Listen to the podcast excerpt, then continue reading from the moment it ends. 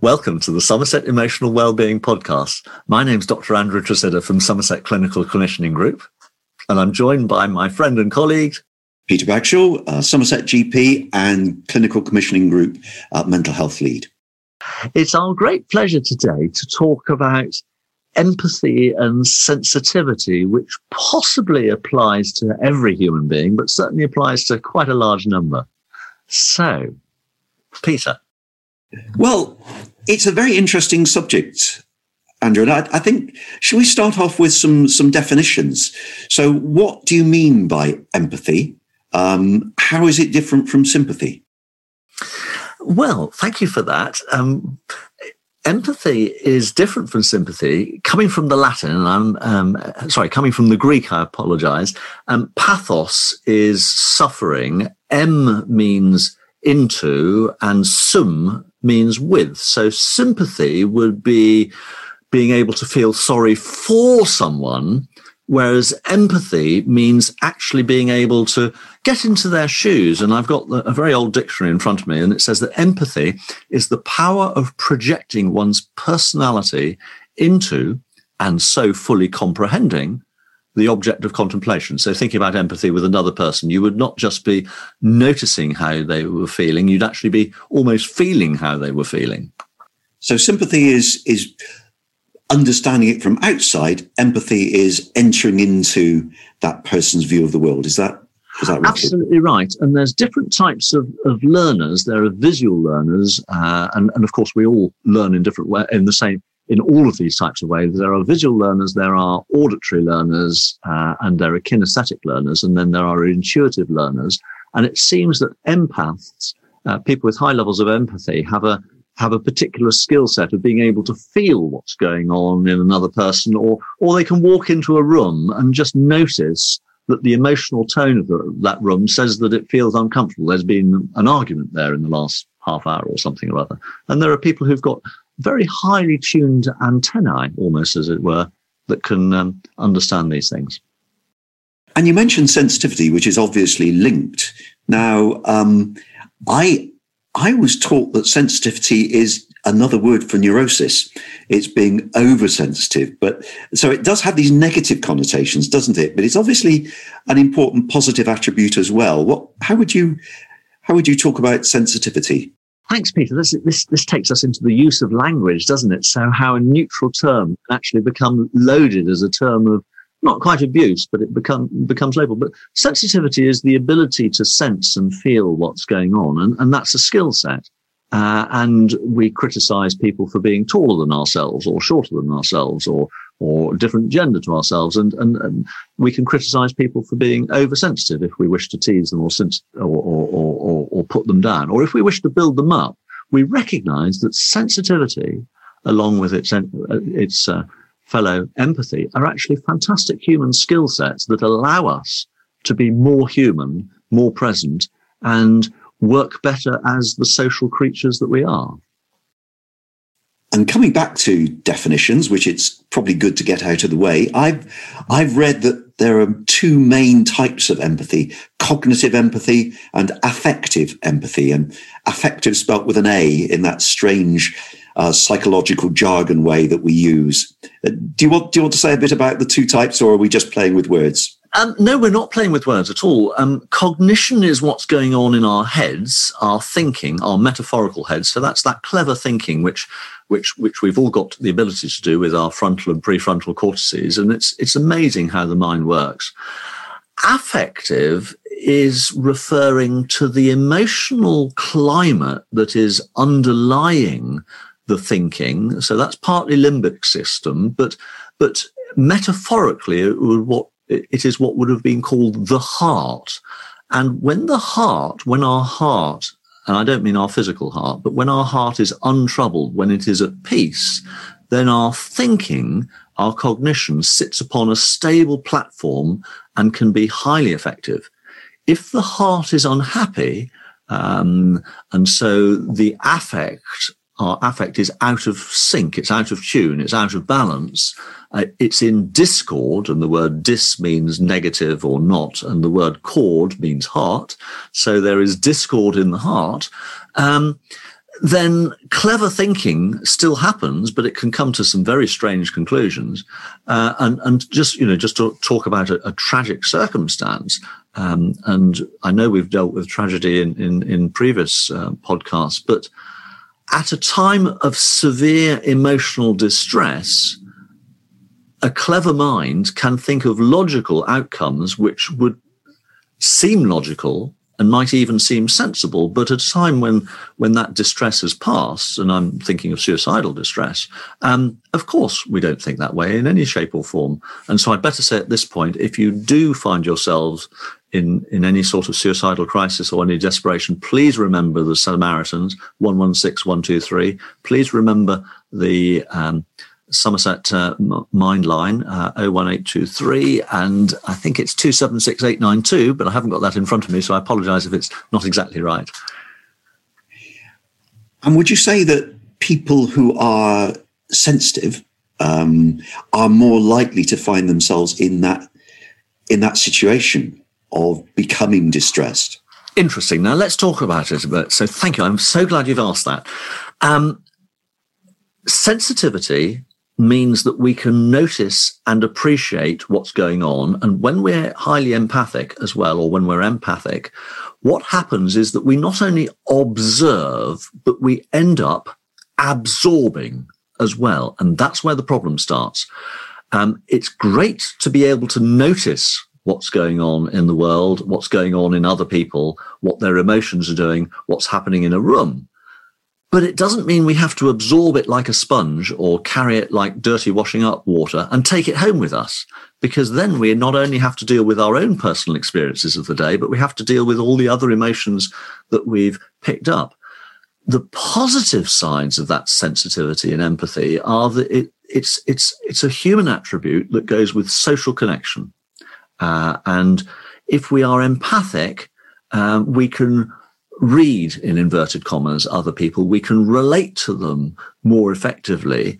We can um, probably using mirror mirror neurons and all sorts of things that i don't fully understand in the brain um, we are connecting with them at a level that we can both feel uh, or certainly the empathic person can feel what's going on in the other person. And from that reading of the situation can help the other person either self regulate, can help them come to a conclusion, can help support them, or can help just know what's going on so it steers the conversation or it steers the, um, the path forwards. Now, the problem comes for highly sensitive people, for empaths, if they keep filling up the bucket, not only with their own issues in life, but with other people's issues. And sooner or later, the bucket overflows. And that's when we feel overwhelmed. And if some of the feelings, not necessarily our own, that we have absorbed like sponges are really very distressing feelings, that, of course, until we have dealt with them and and process either process them or release them can actually upset our own equilibrium because we feel them almost as a as our own. Does that make sense? It does, and I've read that about one in five of us are this come into this highly um, uh, sensitive group. But if if I get it right, what you're saying is that we need empathy, sensitivity, in order to relate to other people and um, walk in their shoes, but that it also carries a cost uh, of meaning that we also feel their distress. And, and certainly you and I, I'm sure, have, have noticed this in colleagues where um, the doctors who are very empathic and great with patients tend to be the ones who, who burn out early. Uh, whereas the ones who, who really aren't taking on board what patients are saying and their distress are the ones who, who are able to carry on. I think that's a I think that's a generalization, Peter, and I think there's a lot in that. Um, just because you don't take it on board and don't burn out doesn't mean you're not empathic. It means you've got good coping skills, and you may have good coping skills, and you may just have good ways of functioning. So, um, so this is really getting to the nitty gritty of it for our listeners, isn't it? So we're saying we're not saying we don't want you to be empathic, we don't want you to be sensitive to other people's needs, but you need to learn coping skills in order to stop those feelings overwhelming you. So how do pe- how do we do this? Well, absolutely. Empathy that is either misunderstood or not taught fully does leave us vulnerable, a bit like the conscious choice of of going outside in the pouring rain with no umbrella or raincoat and hoping not to get wet. So, in a book written by Kyra Mesich, a very intuitive uh, American psychotherapist, um, called The Strength of Sensitivity, she describes um, empathic people, about 20% of the, the population, as having some fascinating positive sides. So, the positive sides of sensitivity uh, as opposed to what you were mentioning earlier, the sort of the oversensitivity touchiness, which is how we might have thought of it. And, and that, of course, feeds into neurosis is 10 points. Number one, acute sensory processing. Number two, powerful emotions. Number three, effective and more brain activity in response to stimuli. Number four, strong autonomic body responses in gut, heart, and elsewhere. And number five, quick reactions in the nervous system. Uh, and number six, um, empathy, conscientiousness, and compassion. And number seven, creativity and appreciation of art, nature, and beauty. Number eight, perception of environmental and other people's energies. Number nine, intuition with good, up, good gut instincts and ability to read and respond to a situation. And number 10, love of and feeling of connection with nature. And this is where it might be useful, Peter, to remind ourselves of a model of hardware body, blood pipes, blood pumps, pipes, bones, and molecules and things, and software being, because Kyra Mesich would say that em- empathic communication is in the quantum field of soul and can happen instantaneously and sometimes can transcend distance. So I don't know if any any of our listeners have ever had the experience of thinking of somebody and then they phone you or uh, or um, in thinking of somebody who's many miles away receiving a letter from something them or them contacting them in a couple of days this is this is interesting software connections that are happening and maybe that's a discussion for another day and i know you have a, a, a great interest and knowledge about this peter so i think we need to come back to that anyway um, Kyra Mesich is quite interesting because she was a keen psychotherapist and she actually started to suffer from strange emotional states that such as distress or anxiety or an unexplained dark feeling. And then she noticed that after feeling these states, a client would present with exactly the same feelings. And the penny dropped. She realized that she was unconsciously absorbing other people's emotions, even at a distance. So, how do we manage that? Um, great skill set to suss out what's going on, great skill set to feel what's what's happening. But in order to help us feel safe and stop absorbing stuff, I suppose there are three or four things that we need to do. Firstly, we need to feel grounded. And the most important way is to feel grounded as human beings. Um, if you're driving at the moment, um, please don't necessarily do this exercise. Think about it at another time.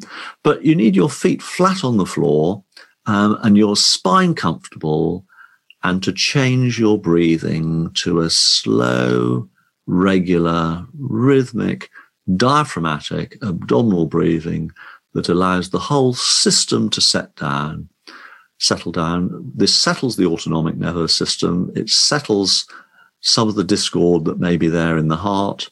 And then the thinking can be much clearer. So that's the first thing. Uh, and some people actually use visualizations, such as imagining that they have roots from their seat down into the ground that anchor them, and the roots can both anchor them and nourish them, also take away waste. But the um, the next thing that it's quite useful for sensitive people to do is to set up a drain. Um, you see, highly sensitive people will will resonate with the feeling of having a bucket full or a sink full of dirty washing up water in front of them, which is all the emotional stuff that they've absorbed from other people as well as their own. And what's happened is they're carrying this sink around lovingly with the plug still in it, not attached to a drain. So I sometimes invite people to um, visualize a wide bore drain going around their body from their waist down into the ground and, and allowing this drain always to go to the nearest energetic compost heap. And I know you, Peter, and, and, and I have both been to medical school and we're of an age. And so this might might have a little bit of dissonance of, of what we're taught, what we've been taught, and maybe with some of our colleagues who are listening. But I'm appealing to the inner six year old not not not to the medically qualified something or other old. We should all have an inner six-year-old. Yes, and so one then imagines that this drain, this wonderful drain, always takes away the stuff that we don't need, and then having imagined and constructed this drain, all we need to do is is connect the bottom of the sink with a wide bore leak-proof pipe to the drain and a nice U tube to stop any any smells coming back up uh, and a nice clear U tube uh, or S bend rather for, for plumbers. Connect it to, to the drain and then when ready, uh, and again, not if you're driving, so please find yourself a safe space to do this, take the plug out of the sink and just allow all that emotional dirty washing up water, all that turmoil that has been absorbed and carried and held around, held for a long time, just to allow it to, to flow away and disappear down the drains and go to the, the nearest energetic compost heap so that it can be sorted out and recycled. And so that you and I, as empathic people, no longer need to carry that.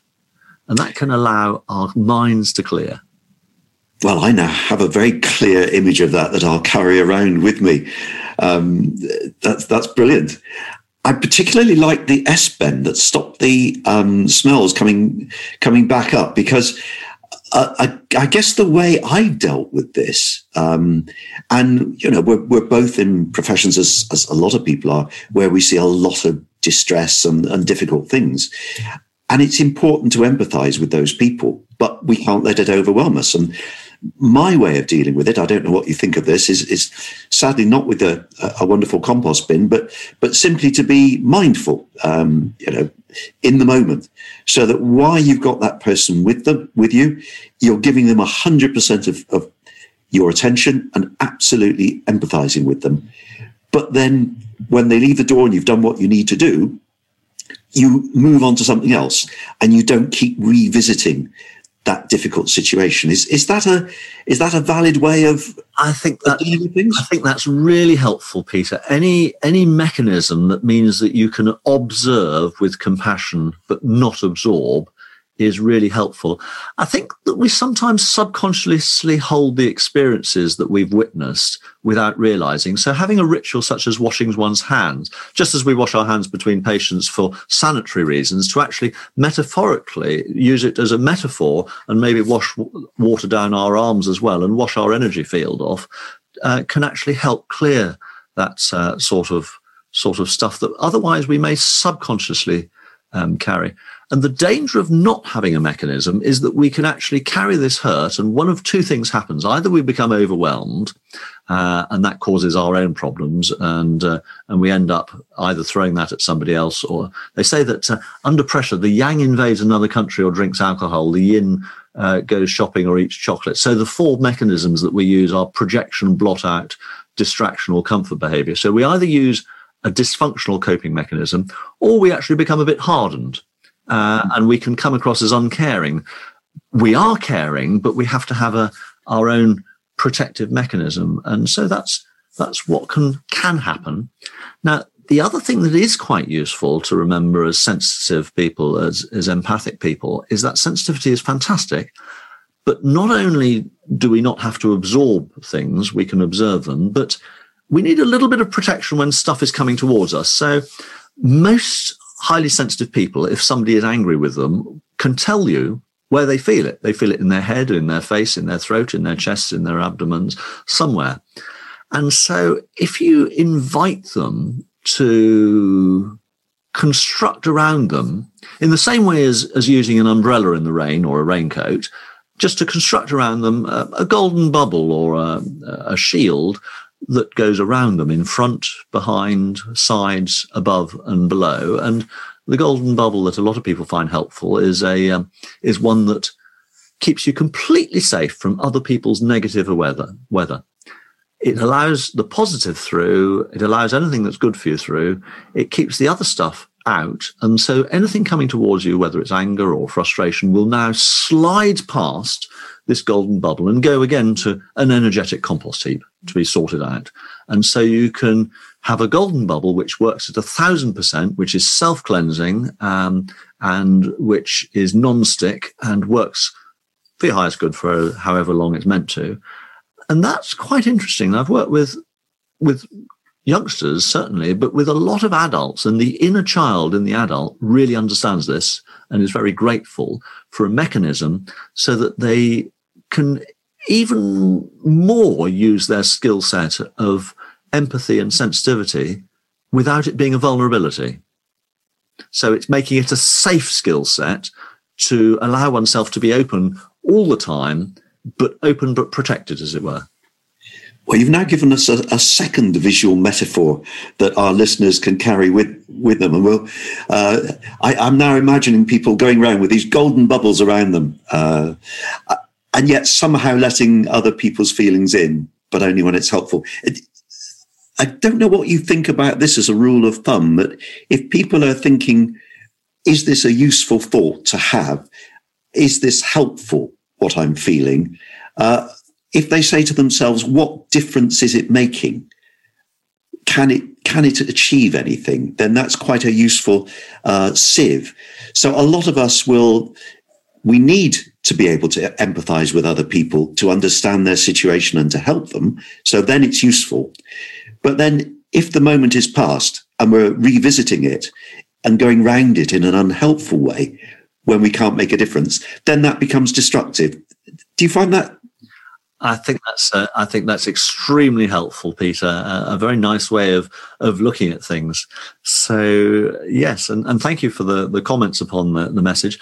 Um, there is a, a, book that's free on the web on www.healthandself.care, and we've put in that a whole section on uh, empathy and sensitivity, pages sixty seven through to um, sixty nine or seventy, and so. Um, if, if anybody wants to follow up what we've spoken about and, and look at it further and uh, and see how to be safe and still and understand empathy further, that's on healthandself.care. And who are the authors of this excellent manual? Uh, well, I have to confess, I compiled it, but uh, there's about six, about six or seven of us who who put it together, and it's it's an attempt to share share material and common sense, Peter, that we've learnt over a lifetime of working, and we just wish we'd learnt at the start. Absolutely, uh, and it and it seems to resonate with with most people. So absolutely, and I, have read it, and it resonates with me as well. It's an it's an excellent book. I thoroughly recommend it. Um, and I think you're right. You know, most of us get to an age, and we think, why on earth have we been spending so much time and energy doing this unproductive stuff when there were these simple tips that would have, have helped us um, it's a little bit like uh, not having a power tool and spending your whole life uh, screwing screws with a, a hand screwdriver because you didn't know about the power tool that was available that would make it easier. So um, I, I, hope I hope these metaphors are, are passing on some tips to our, our readers and our listeners. Absolutely. Well, it reminds me of ladders and tribes, Peter. So the problem with ladders for most of us in society is we're spending an awful lot of effort climbing up the rungs of the ladder and it is very frustrating when you get near the top and you realize it's no longer up the right wall. I'm sure we all had that experience. And then there's the tribe, and there's the tragic tribe of of of, of pygmies uh, called the where the Where on Earth Are We tribe, uh, and they spend all day uh, they they're they're one one meter tall, and the vegetation is one meter fifty deep.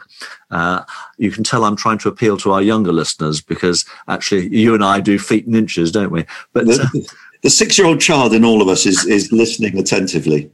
So, uh, and they spend all day running around in small circles saying, "Where on earth are we? Where on earth are we? Where on earth are we? Where on earth are we?" And what one actually has to do is find a step ladder or find something to sort of look up and say, oh, that's where we're meant to be going.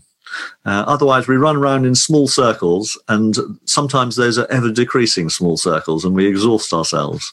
And uh, that, I believe, is the Oozlum bird that, uh, again, some some listeners might have heard of that goes in ever decreasing circles until it indeed, disappears up its indeed, own backside. Indeed, indeed, Thank you very much. I think we'll uh, move on at that point. Um, well, that's been a fascinating discussion um, and uh, allowed us to talk about an aspect of being that really is one of the key things that makes us human. uh, that ability to connect, that ability to feel, and that ability to understand. I say human. I, I mean, mammals are highly organized social creatures, and, and David Attenborough's wonderful um, Perfect Planet and, and, other programs have shown us how Uh, many mammals and, and, insects and others are social creatures and work together. But I think as as humans, we have the unique ability to understand it and to think about it and to conceptualize and to and to relish and to enjoy that at a level that um, maybe not all mammals have. Maybe I'm being dismissive, and consciousness, consciousness, which is there throughout the universe, is working in multiple different fascinating ways. Well, let's at least use our, our human ability to uh, to imagine things in our mind, to carry around with us uh, the sinks and the compost bins and the golden bubbles to help us deal with our emotions. Thank you very much indeed, Andrew. Thanks, Peter. That's great. Thank you. Bye-bye. Bye. You've been listening to the Somerset Emotional Wellbeing Podcast, hosted by Dr. Andrew Tresidder and Dr. Peter Bagshaw. The show was created by David Seeley and was produced by Rob Hunt's Music on behalf of the Somerset Clinical Commissioning Group.